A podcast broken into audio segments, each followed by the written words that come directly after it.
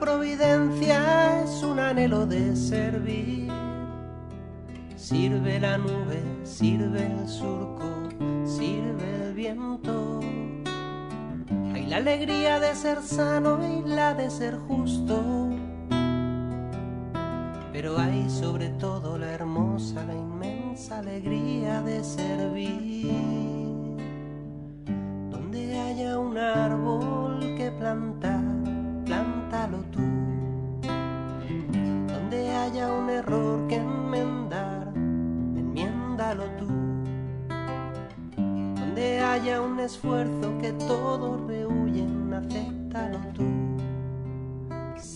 Apartó del camino la piedra, el odio del corazón. Qué triste sería el mundo si todo en él estuviese hecho ya. Si no hubiera un rosal que plantar, una empresa que emprender. No caigas en el error de que solo valen los grandes trabajos. Hay pequeños servicios arreglar una mesa, ordenar unos libros, peinar una niña. Donde haya un árbol que plantar, plántalo tú. Donde haya un error que enmendar, enmiéndalo tú. Donde haya un esfuerzo que todos rehuyen, acéptalo tú. El que apartó del camino la piedra, el odio del corazón.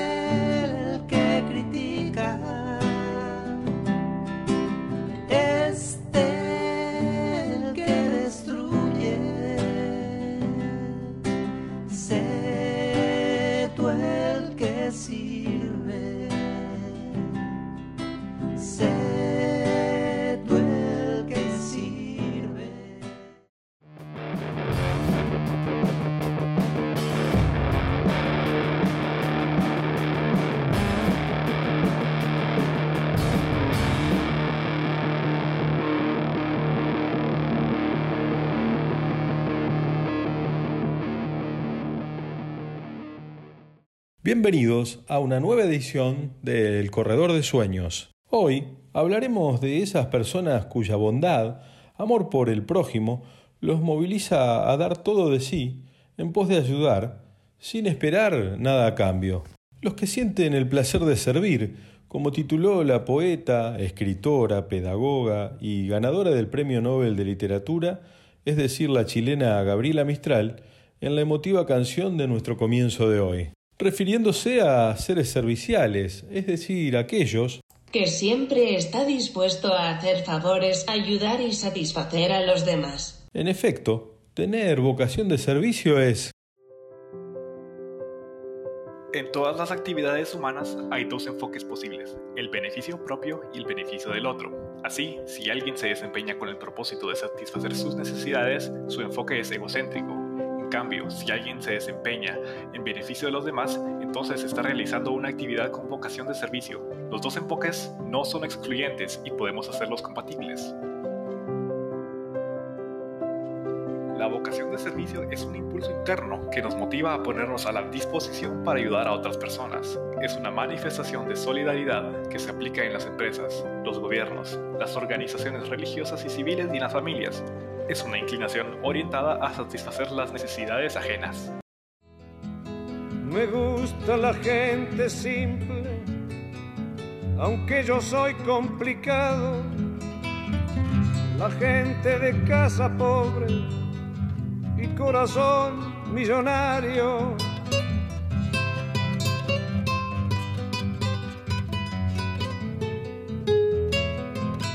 La que todavía suda la que se rompe las manos, la que se juega la vida por el pan de sus hermanos.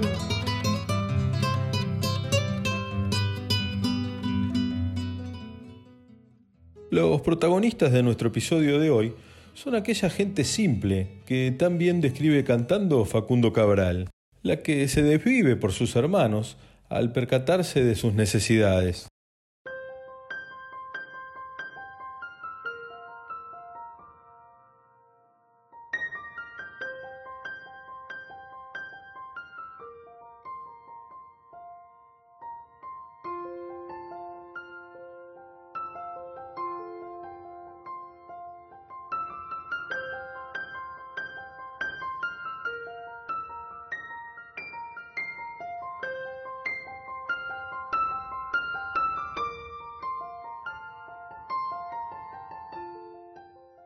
La servicialidad es una actitud de vida. El servicio auténtico es alegre, magnánimo, desinteresado, ya que no se espera nada a cambio, simplemente se da. Muchos ejemplos de seres serviciales son conocidos por todos, por haber trascendido mundialmente su enorme dedicación hacia el otro, incluso desde tiempos inmemoriales o contemporáneos a nosotros como Santa Teresa de Calcuta o Mahatma Gandhi, entre otros.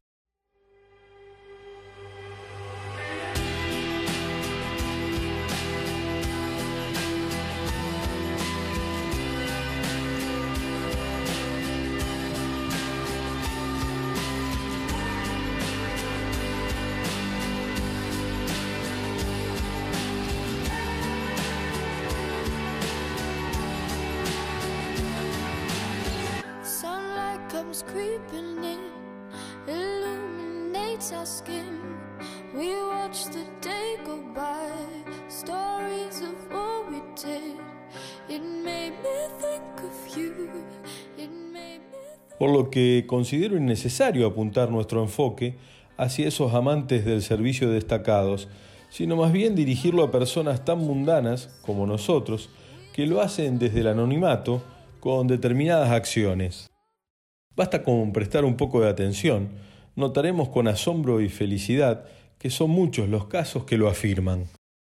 Así, días atrás llegó a mí por casualidad, o quizás no, como ya les conté por aquí antes, el siguiente artículo.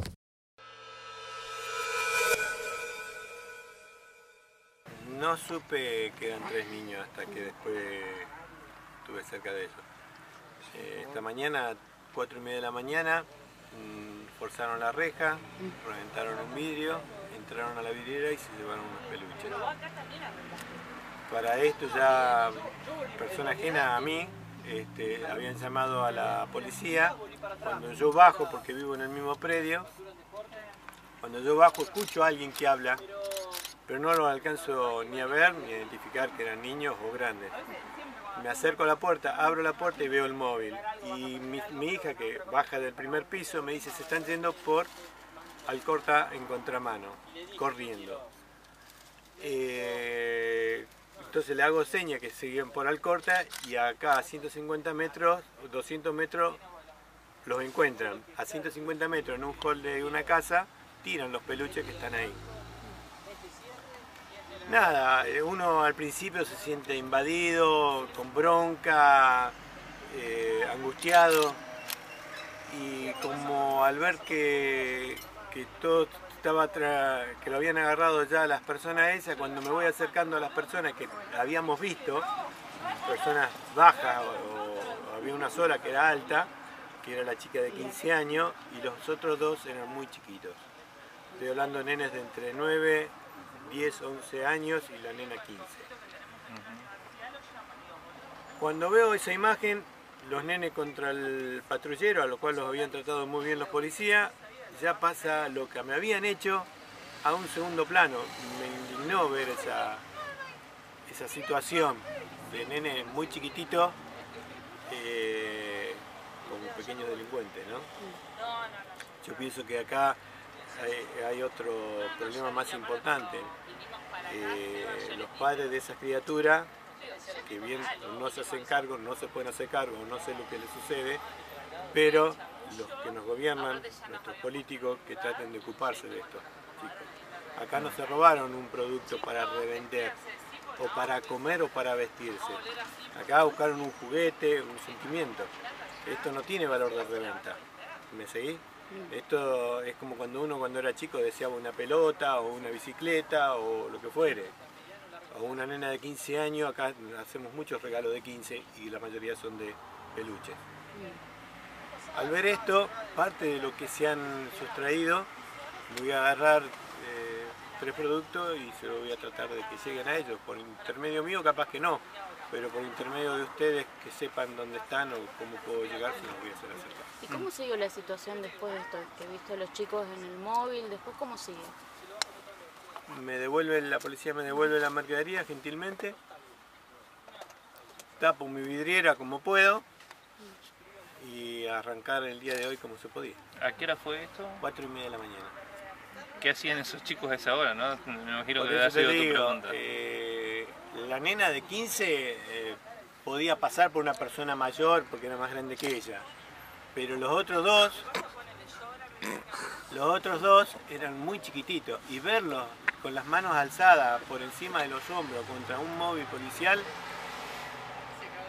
llega al corazón. Sí. No, que no pasa desapercibido. Uno lo puede llegar a ver en una película, ¿no? Pero verlo en vivo y en directo es otra situación. ¿Los chicos dijeron algo en algún momento, los niños? No, no, no, no, no, no, no, no hablamos ni yo ni ellos hablaron. Ni yo ni ellos. Pero te vemos muy afectado, ¿te afectó esta situación? Claro que me afectó. Sí, sí, me afectó, me afectó en el sentido de que soy papá de cuatro nenes. Y la angustia te la llevas también.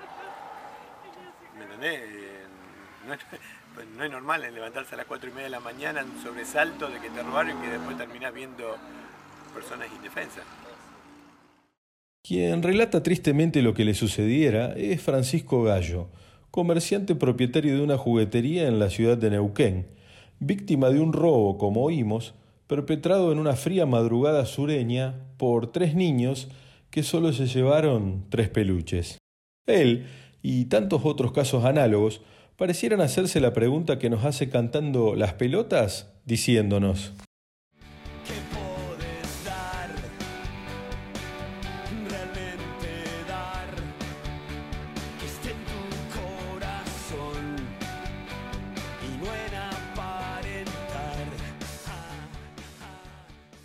Entre ellos el protagonista de esta historia que venimos narrando, el propio Francisco, quien reflexionando al respecto tiempo después, manifiesta, el bien al prójimo es un boomerang, afirma, y agrega que nunca podrá olvidar la imagen de los niños contra el patrullero, con las manos en alto, las cabezas gachas y temblando como una hoja. Ese momento marcó un antes y un después. Esta fue una oportunidad para aprender, para modificar algo, tanto para él como para los niños. Lo normal es que a las 4.30 de la mañana, hora en que se perpetró el hecho, hubieran estado en sus casas, durmiendo calentitos, después de haber tenido un día feliz, pero estaban en la calle, con todas sus carencias, tratando de tener un peluche, y tener en su infancia en definitiva. Yo no los premié regalándoles esos juguetes, solo traté de darles una oportunidad, contó conmovido. Pidió que los dejaran ir y además les envió los juguetes que habían sustraído. Luego, esos chicos volvieron a pedirle perdón. Y finaliza su conmovedor relato así. Hay niños que, entre todas sus necesidades, precisan visibilidad. Después de lo sucedido, la chica que tenía 15 años en ese momento tuvo la posibilidad de aprender un oficio y seguir estudiando. La madre de una de esas chicas no tenía trabajo, pero cuando la noticia tuvo repercusión en los medios locales, alguien se acercó para ofrecerle un empleo en un restaurante. A veces, una pequeña acción desenlaza valiosos resultados para los involucrados y para los demás, porque concientiza, conmueve y ayuda a pensar. Cuando uno humaniza, las cosas cambian.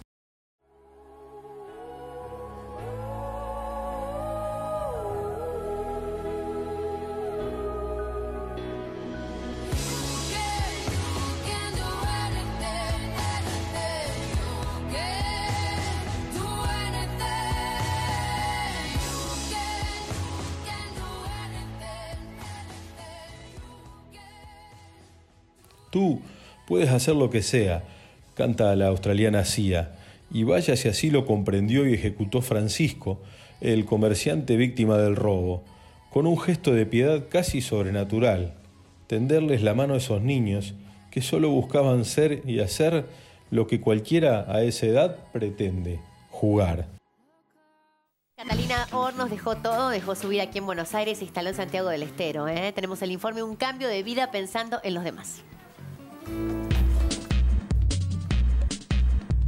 Catalina Hornos es una joven argentina ¿Cuál? que decidió dejar las quejas de lado y pasar a la acción. Tiene 30 años, nació en Buenos Aires y cuenta que junto a sus cuatro hermanos, Catalina tuvo una infancia muy feliz.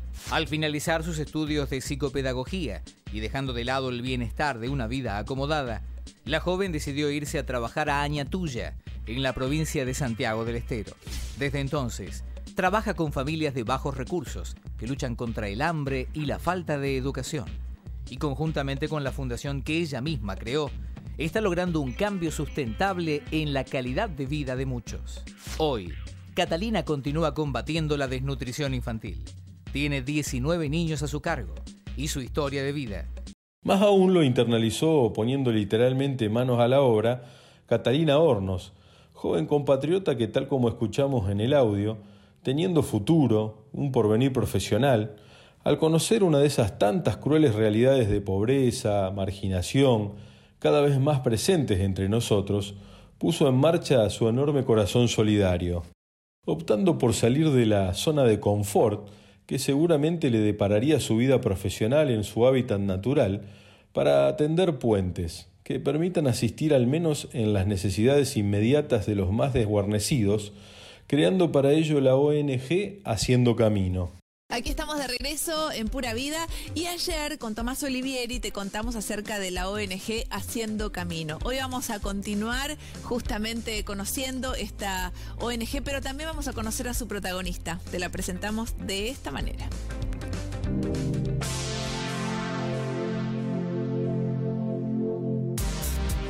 Haciendo Camino es una fundación que trabaja en la prevención de la desnutrición infantil, la alfabetización y la atención sanitaria de niños y mujeres embarazadas de distintas localidades de Santiago del Estero. El proyecto se gestó en 2006 gracias al impulso de Catalina Hornos, que con 22 años y cursando el último año de psicopedagogía, había viajado a la localidad de Añatuya para hacer orientación vocacional con alumnos de una escuela rural. Allí, la joven se encontró frente a frente con una realidad marcada por la carencia. La falta de agua, de trabajo y de comida era lo cotidiano para la mayoría de las familias. Entonces, Catalina decidió hacer algo para cambiar esa realidad. Se instaló en Añatuya y con la ayuda de amigos y familiares se volcó a la construcción de un centro de prevención de la desnutrición infantil. Desde entonces, Haciendo Camino siguió creciendo y hoy cuenta con 10 centros en Santiago del Estero, en los cuales se evaluó nutricionalmente a más de 14.000 niños, se promovieron los cuidados para más de 900 mujeres embarazadas y se capacitó a casi 700 madres en distintos oficios. Haciendo Camino es un sueño que empezó hace 10 años y que todavía hoy sigue creciendo, gracias al trabajo inagotable de los voluntarios, a los miles de padrinos que colaboran todos los años y por sobre todo al empuje, la perseverancia y el permanente sostén de Catalina Hornos. Sin dudas, Catalina conoció la necesidad y dijo,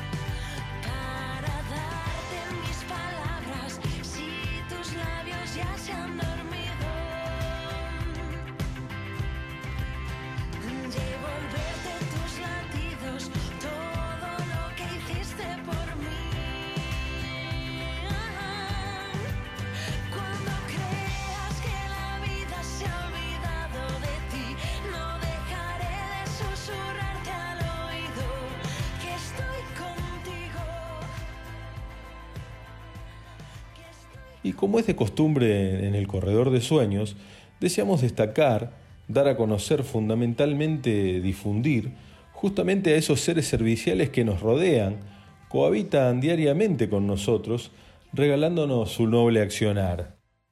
Priorizando a los que se embarcan en la faena de ayudar y sostener desinteresadamente a otros, cerca, bien cerca nuestro, demostrándonos con gestos, pero primordialmente con obras, que el ayudar no es una quimera, sino una maravillosa realidad.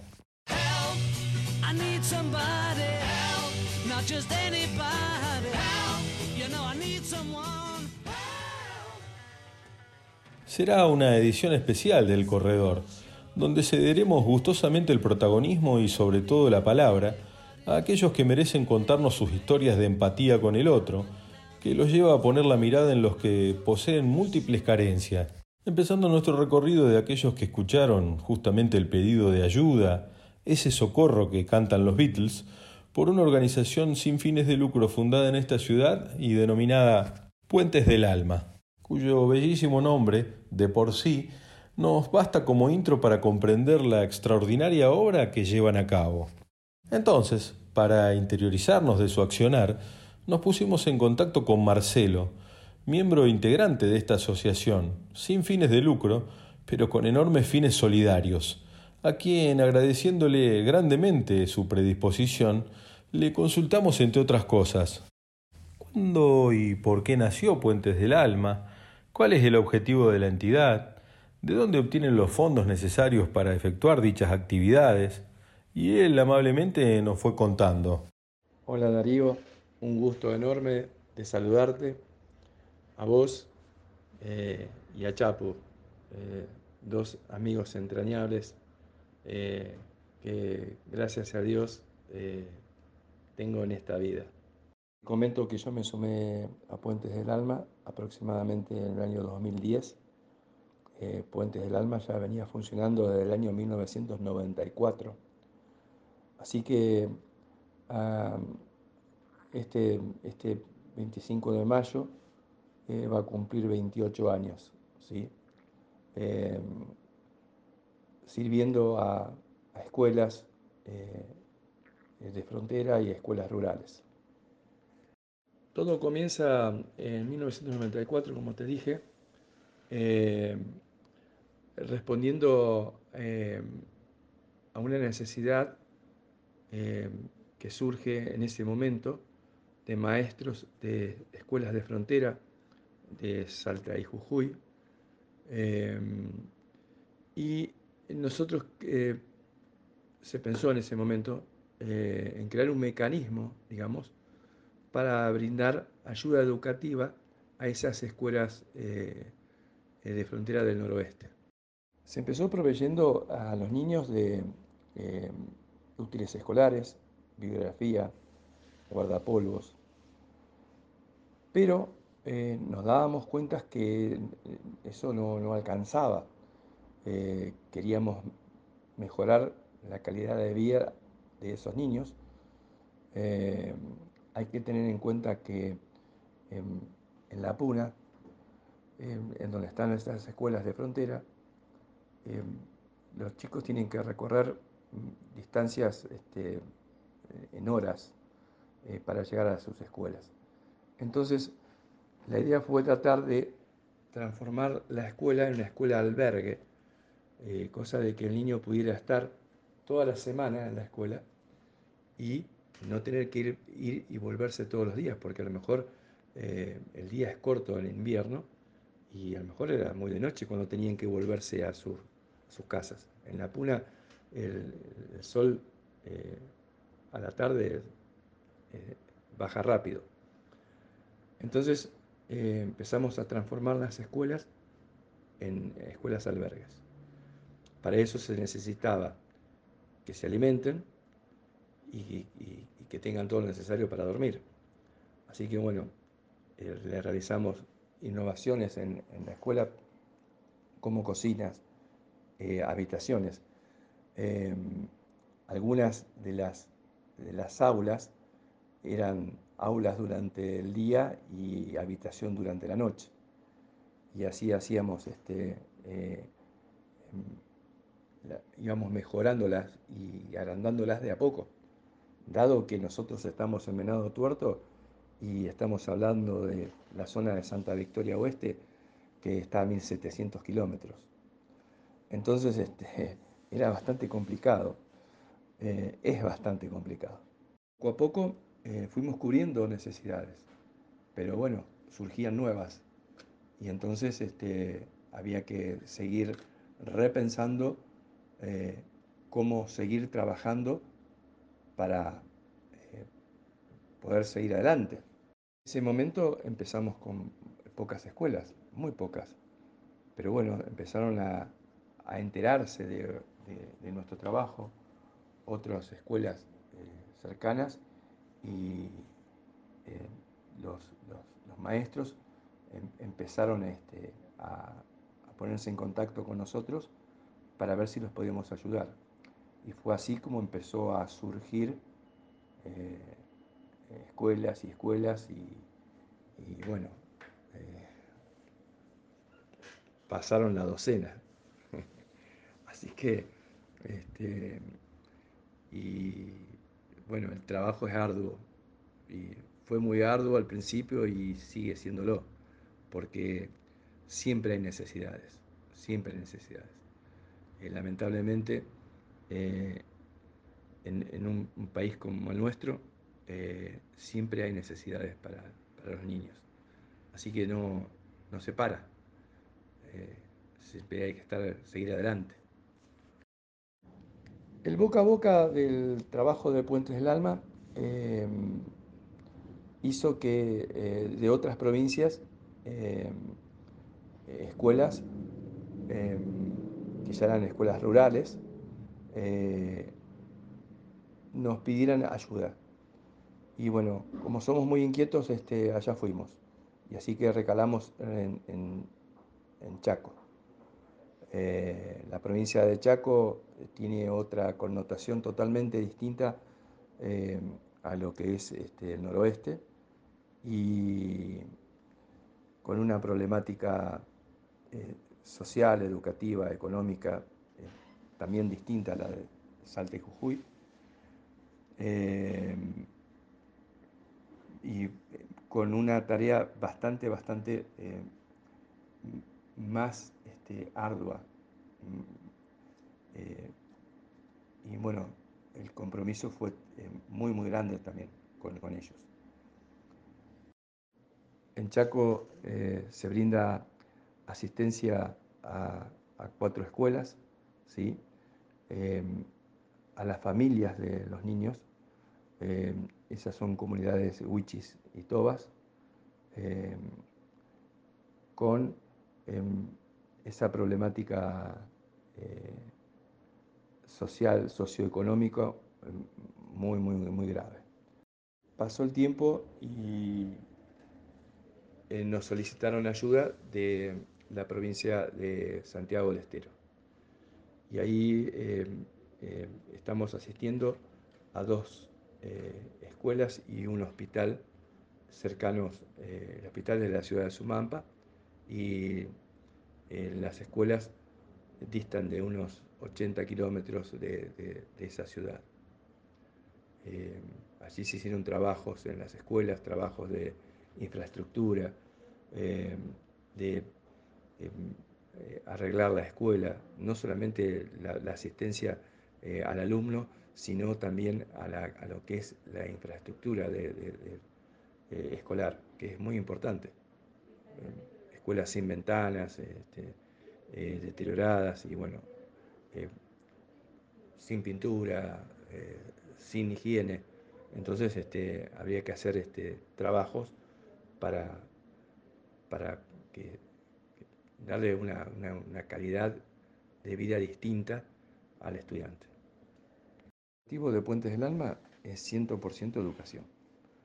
Para educar a un niño eh, hay que alimentarlo bien, sobre todo, eh, que esté sano eh, y que tenga una vida digna, que, esté bien vestido, bien calzado y que el lugar donde asiste a, la escuela que asiste esté en las mejores condiciones. Y hay algo que es muy importante que son las relaciones humanas. Este compromiso que nosotros hemos tomado eh, no es solo de, asistir, digamos, eh, es un compromiso mucho más profundo y, lo notamos por el amor, por el cariño que nos dan esos chicos cuando nosotros vamos. Es algo que no se puede explicar, es un amor inconmensurable. realmente volvés y, volvés eh, dotado de, algo que no, no, tiene explicación, realmente no tiene explicación el amor, el amor que tienen ellos. Darío, vos me preguntás eh, de dónde obtiene fondos Puentes del Alma para eh, sostenerse. Todo es de donaciones, de aportes de, particulares, de empresas todo, todo viene de, todo ese dinero viene de ahí. A veces es dinero, a veces son cosas, la mayoría son cosas. Eh, también de nuestro trabajo, eh, de, instituciones. Eh, Sociedad Rural Venado Tuerto nos permite año a año en, su este, fiesta anual, digamos, de la expo anual, nos permite estar en, lo que es la, venta de entradas y eh, nosotros obtenemos un porcentaje de, esas entradas y es, un ingreso. Eh, hacemos este, em, eh, comidas en, fiestas y, hacemos el catering y con ese dinero todo ese dinero, la mayoría de ese dinero va a parar eh, a pagar el combustible de los, de los camiones que llevan las donaciones. ¿sí? Eh, la gente nos dona útiles escolares, ropa, eh, calzados, este, medicina, de todo. pero hay que llevarlas y llevarlos requiere de que se consigan este, los camiones. Normalmente conseguimos la donación de empresas de transporte que nos donan el camión. O sea, nos dan el camión con el camionero, pero no, nos donan el combustible, que es carísimo. Entonces este, nosotros tenemos que recurrir a todo ese tipo de trabajos eh, eh, para este, comprar el combustible y pagarlo y así poder llevar las, donaciones. Eh, a toda esa gente la verdad que tenemos que agradecerle muchísimo. Son muchísimos, muchísimos, muchísimos los que hacen que nosotros podamos eh, eh, recaudar ese dinero. Así que bueno, eh, siempre muy, muy agradecidos por ese tema. Quiero aclarar también mm, un tema que Puentes este, no solo realiza esto en las provincias de Chaco, el noroeste, Santiago del Estero, sino que lo hace en Venado Tuerto también. Eh, nosotros eh, disponemos de, ropa a gente que nos viene a pedir este, vestimenta, más que nada en invierno. Eh, asistimos cuando ocurre alguna, estamos siempre en contacto con bomberos voluntarios, municipalidad y defensa civil cuando suceden algún tipo de catástrofes, este, vientos, lluvias bueno, estamos siempre ayudando en todo lo que sea este, eh, muebles, eh, colchones, eh, frazadas, ropa. Sabemos que cuando pasan esos eventos este, hay mucha gente que, le queda sin nada y bueno, a ellos asistimos. O sea que no es solo este, las provincias que te nombré. Eh, cuando sucedió en La Plata, estuvimos en La Plata, cuando pasó eh, acá en la provincia de Santa Fe, eh, ese temporal tan grande que hubo hace unos años, también estuvimos en Melincué. se, hace, se hace, la solidaridad no, no, no, no, tiene un destino, es, es, para, es para todo el mundo. Así que bueno, ese es el tema. Eh, y bueno, yo lo que invito es eh, a, la gente que se sume, eh, a la gente que se sume. si a mí me preguntás qué, cuáles son las necesidades de Puentes, y la necesidad mayor de Puentes es el tiempo de la gente, que nos presten su tiempo, que nos presten un poquito de su tiempo para, para trabajar, que es lo que más se necesita. Eh, después lo demás viene solo, porque eh, a quien no le sobra ropa de su ropero o, quien no puede dar algún alimento no perecedero, siempre pasa eso.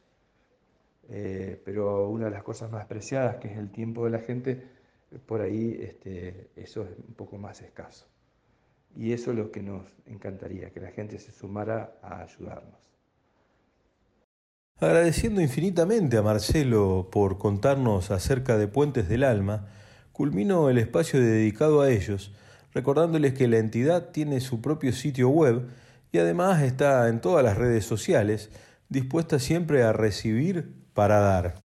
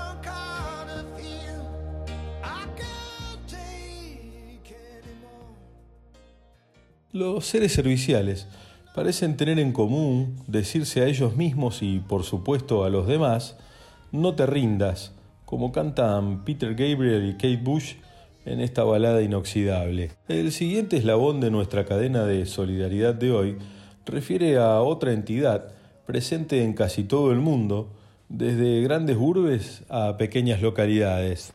La que no tiene un público o segmento determinado, sino por el contrario es tan generosa y universal su actividad protectora que alcanza a la comunidad en general.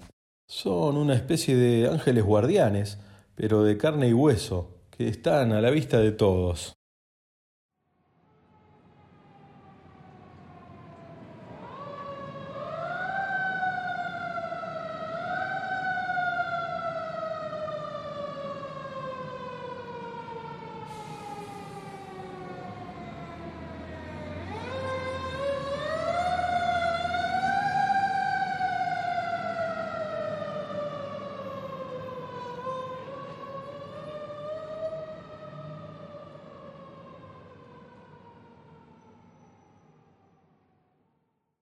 Sí, con ese sonido tan conocido, sin más presentaciones, entiendo que les he dado a conocer a quienes me refiero. Los bomberos voluntarios, es decir, tan nobles servidores que ya desde su nombre mismo engalanan el concepto de servicio hacia el otro, hacia nosotros, por hacerlo voluntariamente.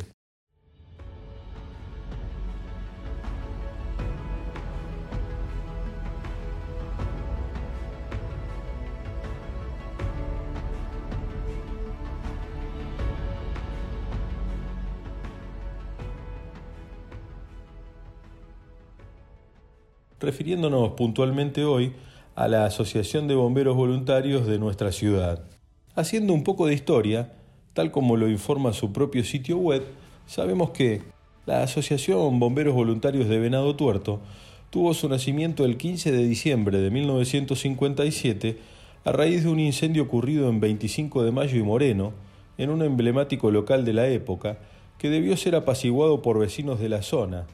Desde entonces, y teniendo en cuenta que nuestra ciudad comenzaba a plantar su valioso lugar en la provincia, la misma comunidad se vio en la necesidad de crear un cuerpo de bomberos capaces de atender y socorrer en caso de incendios, siniestros o demás accidentes que pudieran ir aconteciendo. Entonces, por iniciativa del Club de Leones y del Centro Comercial e Industrial, se llevó a cabo una asamblea popular en la cual se sostuvo que la ocupación debía ser voluntaria, ya que la solución de los problemas que importan en beneficio para la comunidad no deben ser afrontados por un núcleo de limitadas personas, sino que en ellos debe interesarse a todos los beneficiarios por igual y debatirse públicamente. Finalmente, con el apoyo de representantes de la Sociedad Bomberos Voluntarios de San Francisco de Córdoba, quienes se convertirían en los padrinos del cuartel, y de todos los habitantes de la localidad, la Asociación Bomberos Voluntarios de Venado Tuerto quedó fundada.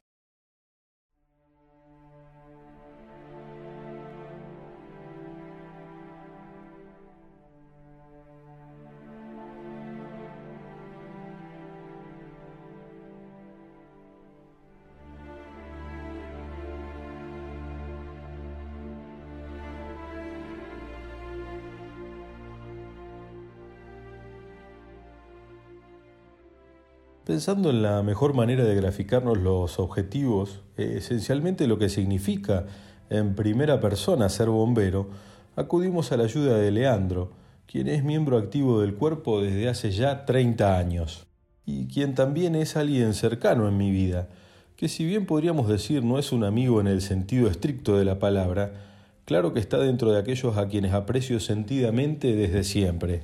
Hablar de Leo es tener su imagen siempre con su handy a cuestas, atento, vigilante, presto para salir a servir cuando así se lo requiera. Por lo que decidimos consultarle, entre otras cosas, cuándo ingresaste al cuerpo de bomberos, qué edad tenías, por qué sos bombero y fundamentalmente, además de protegernos, qué otras acciones realizan.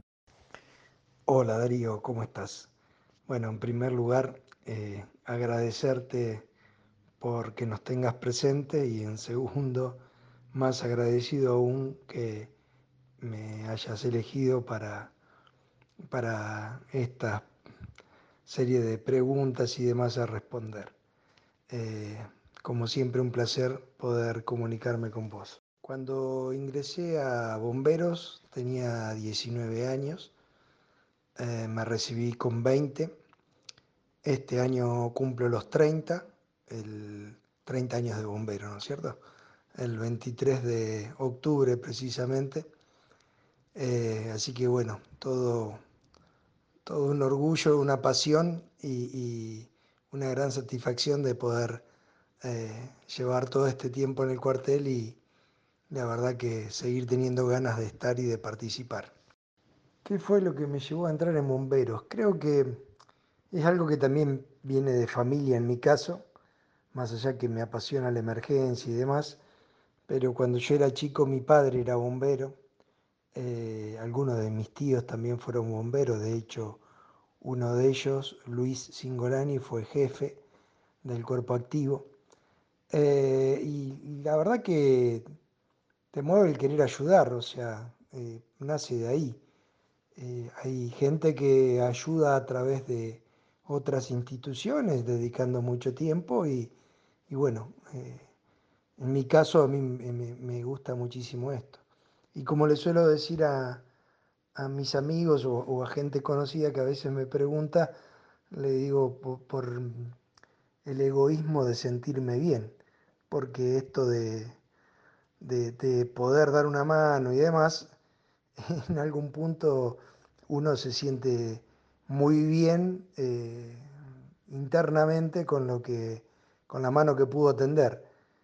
Eh, vuelvo a decir, mm, me, encanta la, adrenalina que generan las sirenas, la emergencia en sí, el, contrarreloj, eso eh, yo creo que, a muchos de nosotros nos, nos mueve dentro de toda la pasión que tenemos esas cosas, o sea, cuando la gente normalmente sale corriendo para un lado, nosotros vamos para el lado contrario.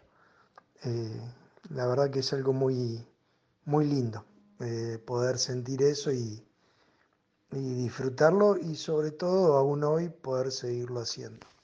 Dentro de la institución, dentro del cuartel, hay un montón de actividades, ¿sí? desde la parte de capacitaciones que brindamos a los colegios, a empresas, eh, a instituciones, eh, donde de pronto el canal es a través de una nota solicitando eh, la capacitación que corresponda a primeros RCP, uso de matafuegos, bueno, diferentes cosas que, que estén a nuestro alcance y para la cual estamos preparados para darlas y en función de eso, ahí mediante autorización de la parte de comisión directiva y, del jefe del cuerpo activo, se puede coordinar para dar las capacitaciones. Eh, cuando te digo que hay un montón de actividades, porque eh, internamente estamos divididos en secciones, ¿sí? está vestuario, está máquinas, eh, está la parte de rescate en altura, eh, está BREC, que es el rescate en estructuras colapsadas. Eh, bueno, hay, un, montón de, de, divisiones que tenemos internas. Está brigada, la brigada canina, ¿sí? K9. Eh, está la parte de normalización. Tenemos un comité de seguridad dentro del, del cuerpo activo, donde en ese grupo participa todo una serie de profesionales e internos que, integramos el cuerpo activo, donde vamos haciendo procedimientos eh, para tener las tareas que llevamos a cabo, que estén, valga la redundancia, que estén procedimentadas y haya una forma de hacerla que ya esté por escrito y que se hayan podido evaluar los riesgos, de qué forma mitigar los mismos o protegernos y de esa forma usar esos procedimientos para capacitar a las nuevas generaciones que, van ingresando. La institución está dividida en dos partes fundamentales, que por un lado es comisión directiva y por otra parte es cuerpo activo. O sea, ambas eh, partes cumplen funciones distintas, donde el personal de comisión directiva es quien tiene que llevar adelante la forma de eh, ver de recaudar fondos, de, manejar correctamente esos fondos, de mm, bueno, eh, generar actividades o tratar de hacer gestiones para lograr ingresos y, mantener la institución en cuanto a lo edilicio y en cuanto a todos los gastos que tenemos a nivel cuerpo activo. Y nosotros, los integrantes del cuerpo activo, somos quienes, digamos, brindamos el servicio de eh, la atención de la emergencia y de todo lo que te hablé anteriormente, capacitaciones y de mantener todos nuestros eh, elementos, nuestras máquinas y demás, eh, todo en correcto estado. ¿sí? todos los precios de, de, los equipos que utilizamos son todos en dólares, o sea que es muy caro y hoy por hoy mantener a todo el, el cuerpo activo Em, con, todos los elementos de seguridad y demás, lleva una inversión muy importante. Así también como todas las unidades mantenerlas en condiciones para las salidas. Hoy en día, por suerte, las cosas fueron, eh, todo fue mejorando, ¿no? Se fue progresando y demás. Eh, y, la institución, eh, hoy todos nosotros, todos los integrantes, que somos cerca de 70, eh, cada uno tiene su equipo de ropa para salir a la emergencia, su casco, sus elementos de protección personal y demás. Mm, un equipo americano tiene su gran costo y bueno, todos esos equipos son los que hoy tenemos. Cuando yo recién ingresé a la institución, en esa época, eh, parezco viejo hablando así, pero eh, nosotros salíamos con la ropa que teníamos eh, que llegábamos con esa ropa puesta. Y teníamos un saco de cuero eh, y un casco que le decían casco cola de pato por el formato que tenía. Y después lo que teníamos puesto era lo nuestro. Teníamos unas botas pampero que era lo que reemplazábamos por nuestro calzado. Pero bueno, eh, a todos nos ha pasado que volvíamos a nuestro, nuestro hogar con ropa que habíamos llevado con que venía sucia o, o- o incluso algunas veces rota o, que después no se podía seguir reutilizando porque había quedado destruida eh, en, la emergencia o, manchada. Y, era, digamos, cuando el cuartel tuvo un pequeño avance, nos habían comprado todo el cuerpo activo, eh, camisa de grafa y pantalón de grafa. Y las primeras, el primer tiempo, ninguno de nosotros se quería perder la salida, porque en ese momento no teníamos radio, sonaba la sirena, llegábamos corriendo al cuartel eh, y bueno, nos teníamos que cambiar y subirnos a la unidad eh, para, para salir. Y entonces como ninguno se quería perder la salida, no nos cambiábamos y seguíamos saliendo con ropa nuestra. En ese momento quien estaba de jefe, que, que fue Ernesto Rivelli, me acuerdo que habían hecho un, habían bajado una orden donde de ahora en más quien no estaba cambiado con esa ropa no, no era elegido para salir a la, a la emergencia. Pero bueno, eso te habla un poco de, de- del, del entusiasmo y de las ganas y, del hecho de querer eh, salir, de no querer perderse la emergencia. Eh, algu- algunas cosas que, que me vienen a la memoria de que son un tanto risueñas, hoy la veo con el tiempo y- y me causan un poco de gracia y en aquel momento fueron eh, motivos de, de- de- tener que reorganizarnos. En mis primeros momentos, mi primer tiempo de casado, eh, bueno, eh, salíamos con mi señora, íbamos al súper el fin de semana porque ambos trabajábamos, entonces tratábamos de hacer una compra para varios días de forma tal de no tener que andar en la corrida durante la semana. En ese momento quizás se podía un poco más que hoy el tema de, como decían, llenar el changuito. Pero bueno, más allá de eso, nos pasaba que generalmente íbamos al súper y a lo mejor yo me bajaba con la billetera donde tenía las tarjetas o el dinero y demás.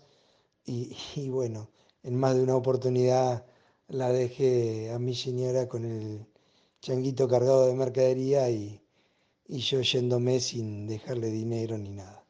Después aprendimos y cada vez que íbamos a entrar al supermercado me decía, no, pará, y me sacaba las cosas y se guardaba ella en la cartera.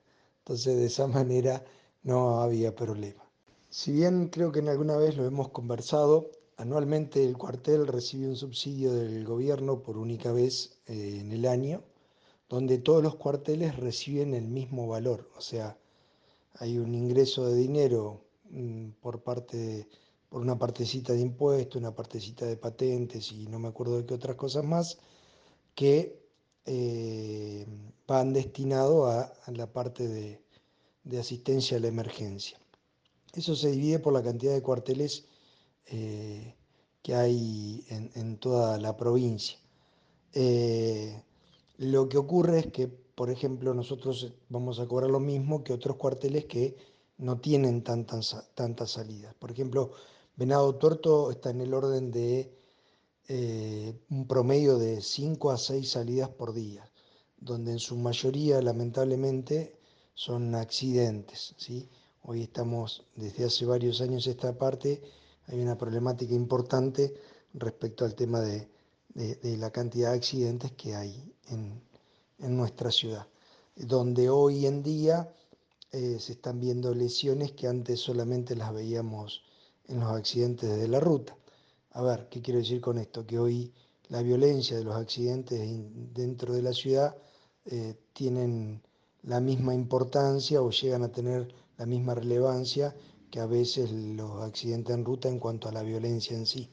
Si bien, como te dije, Darío, eh, a, a mí en lo personal me encanta la emergencia, me apasiona y, y esto me, esta vocación es realmente algo que uno lo tiene internamente, la verdad que nada de todo esto lo podríamos hacer, eh, incluyo a mis compañeros y demás, sin el apoyo de la familia.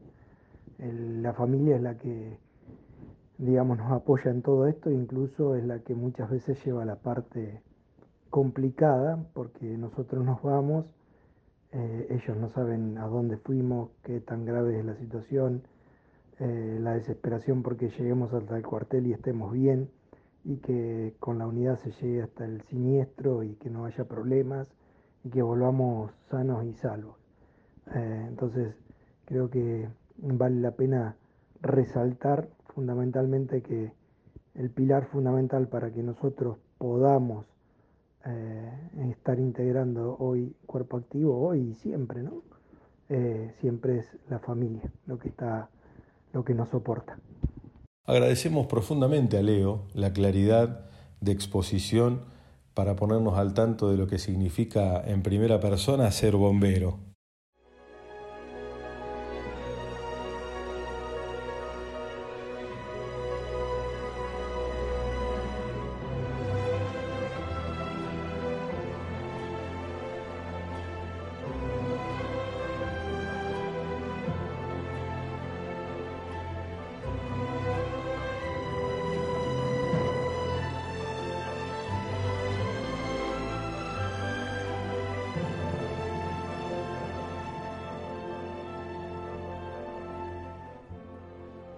Servir implica renunciar para donar, porque no se trata de una actitud que genera satisfacción o fundamentalmente ganancia inmediata. Al servir a otro, se prescinde del provecho que se obtiene, puesto que se parte de la conciencia de la necesidad ajena y del imperativo a la acción pródiga. Servir es siempre una acción gratuita, y quien sirve no escatima sacrificarse, sino que entiende el ofrecimiento de sí como una característica inherente a lo humano.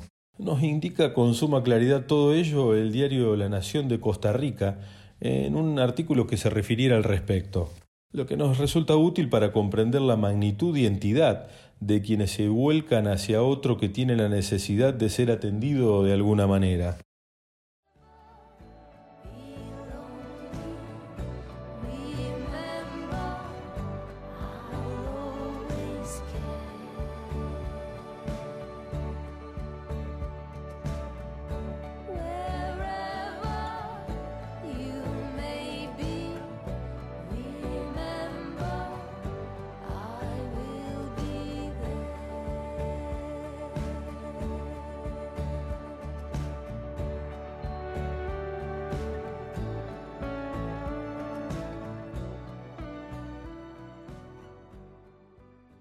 Tener ese espíritu servicial, es decir, como se titula esta canción de la georgiana Katie Malua, y mejor aún lo que nos canta entre sus estrofas. No temas, no estás solo, yo estaré ahí. Es lo que parece haber interpretado un grupo de mujeres y hombres de nuestra comunidad, cerca de cumplir ya 30 años de existencia, creando la asociación civil sin fines de lucro llamada Jesús Misericordioso, situada en un barrio que posee necesidades de todo tipo. Por lo que, al notarse las mismas y bajo la órbita justamente de la parroquia que le da nombre, comenzó a brindar fundamentalmente a esa zona de la ciudad, pero lógicamente sin excluir a nadie, tareas alimentarias, talleres laborales, apoyo escolar, entre otras. Entonces, para interiorizarnos de la generosa misión que llevan adelante, acudimos a Jorgelina, quien tiene a cargo nada menos que la difícil tarea de administrar y hacer rendir los siempre escasos recursos que este tipo de entidades poseen, es decir, es la tesorera de la institución, con quien nos interiorizamos de la función social que prestan, consultándole, entre otras cosas, cuándo y por qué motivo se fundó la asociación, cuántos miembros posee, cuáles son las actividades que brindan y cómo se sustentan económicamente. Hola Darío, ¿cómo estás? Bueno, mi nombre es Jorgelina y te quería contar que la Asociación Civil Jesús Misericordioso es una ONG eh, que trabaja desde el año 1993.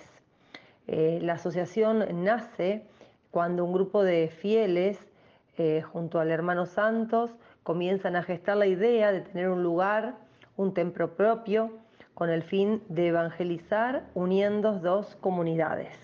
Nos referimos a los integrantes del barrio Bernardino Rivadavia y Juan 23 de Venado Tuerto. Eh, bueno, la asociación posee más de 100 socios, eh, los cuales eh, colaboran con su tiempo y a través de donaciones, ¿sí? de cualquiera de las dos formas o de las dos formas. Eh, nosotros invitamos al socio colaborador eh, a pagar una cuota mensual. Eh, ese pago se puede hacer, como te dije, en forma mensual, trimestral, semestral o anual. esa donación de la cuota social va hacia el sostenimiento de los gastos fijos que posee la asociación. Las actividades que brinda Asociación Civil Jesús Misericordioso eh, es bastante amplia. Eh, los días de semana eh, se desarrollan talleres como el taller de apoyo escolar, donde van niños de toda la comunidad. Esto queremos recalcar, que la asociación, si bien se fundó como para evangelizar a dos comunidades, que es el, son los dos barrios donde la asociación está inserta, aquí en Venado Tuerto, la misma está abierta a toda la comunidad, tanto sea para personas que vengan a colaborar o personas que quieran participar de los talleres. Los que se desarrollan, eh, como te mencioné anteriormente, es el de apoyo escolar a los niños, eh, si, van, si cursan a la mañana, eh, van a hacer sus tareas de primaria a la tarde y se les da la merienda. Los que cursan por la tarde van a hacer las tareas durante la mañana y también se les da un desayuno. También hay un taller de catequesis, eh, tenemos una biblioteca, eh, hay un taller de cocina, eh, un taller de carpintería, un taller de deporte y recreación y un taller de huerta.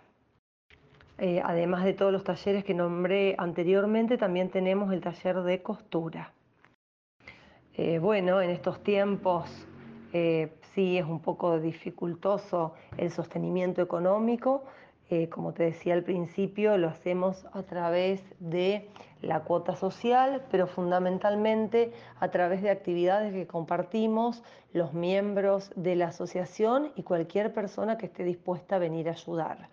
Eh, por lo general, una vez por mes se hacen pasteles, em, se hacen empanadas, eh, también a veces vendemos vaquillonas, estamos produciendo eh, hamburguesas de sojas que son sin gluten, también apta para celíacos y bueno, pancitos saborizados. Em, bueno, los invitamos a los que quieran conocernos a que ingresen a nuestra página eh, www.jesusmisericordioso.org.ar o a través de nuestro Facebook eh, a Asociación Jesús Misericordioso de Venado Tuerto. Bueno, eh, muchas gracias. Los agradecidos somos nosotros, Jorgelina, por la noble tarea que cumplen día a día.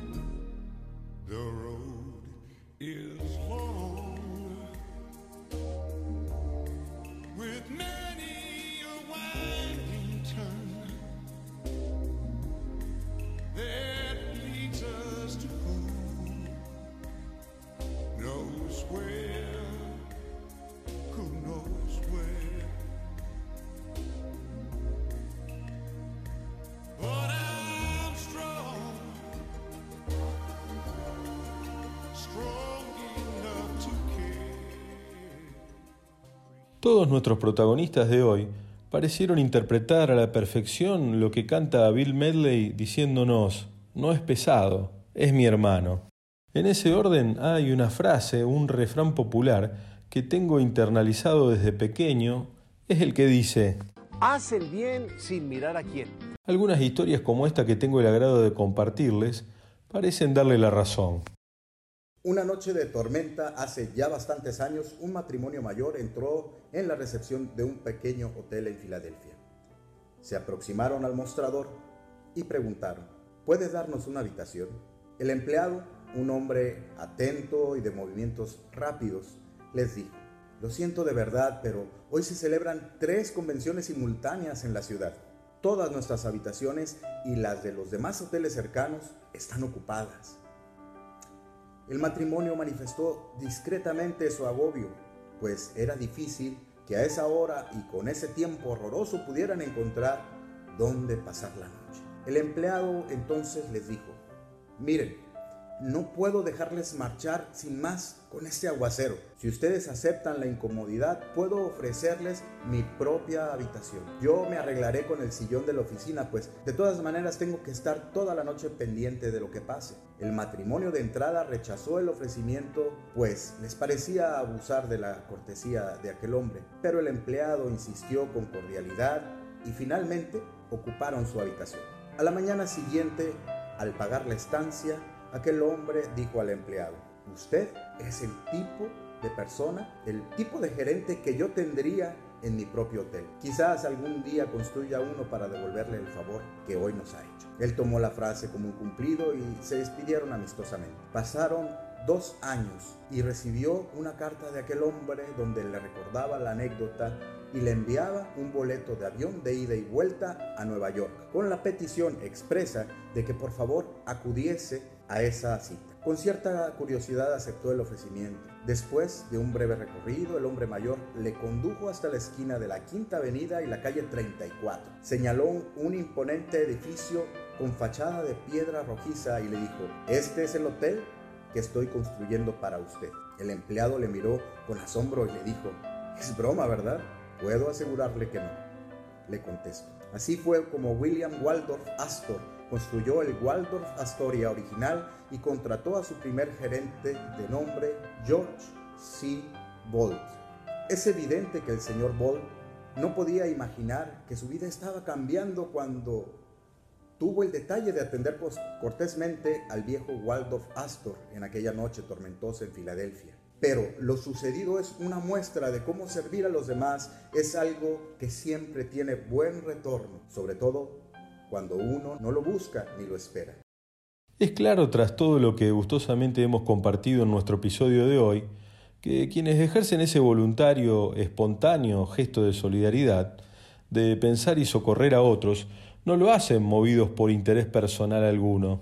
Sin embargo, en ocasiones como en esta asombrosa historia de George Bolt, reciben una impensada recompensa. Y ese contacto, el tomar conocimiento profundo de la existencia de personas que enfocan su vida, su tiempo, por y para los demás, generan en mí como un soplo de aire fresco en medio de tan borrascoso presente, ya que en definitiva dan realismo a esa maravillosa frase de Eduardo Galeano que dice, mucha gente pequeña, en lugares pequeños, haciendo cosas pequeñas, puede cambiar el mundo.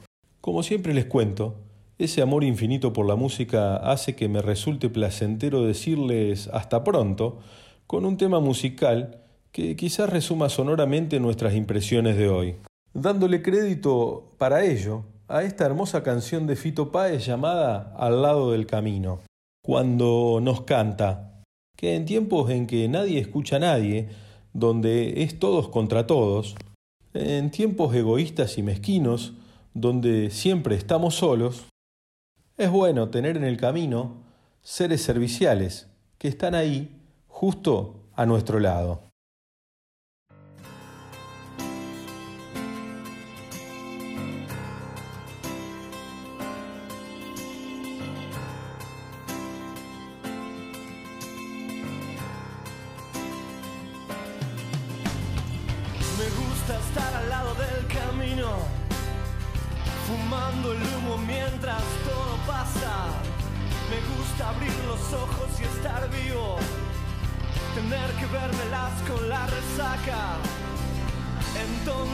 Entonces navegar se hace preciso en barcos que se estrechen en la nada.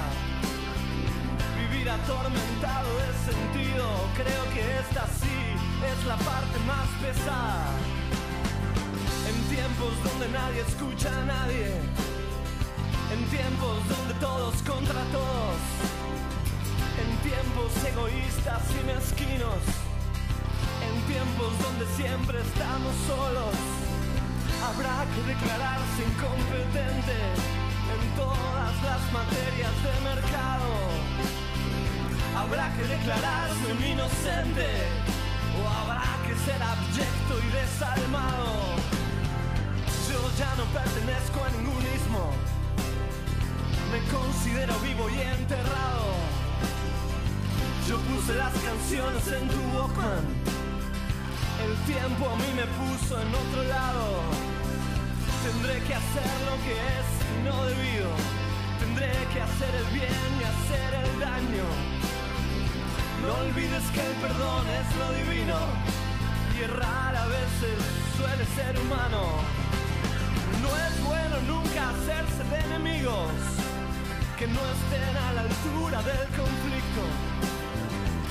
Que piensan que hacen una guerra y se hacen pis encima como chicos. Que rondan por siniestros ministerios haciendo la parodia del artista. Que todo lo que brilla en este mundo tan solo les da caspa y les da envidia. Yo era un pibe triste y encantado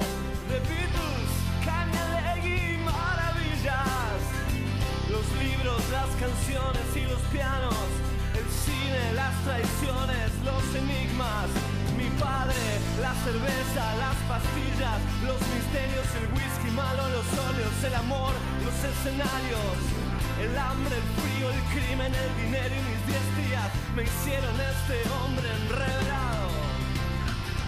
Si alguna vez me cruzas por la calle, regálame tu beso y no te aflijas. Si ves que estoy pensando en otra cosa, no es nada malo, es que pasó una brisa, la brisa de la muerte enamorada, que ronda como un ángel asesino. Mas no te asustes, siempre se me pasa, es solo la intuición de mi destino. Me gusta estar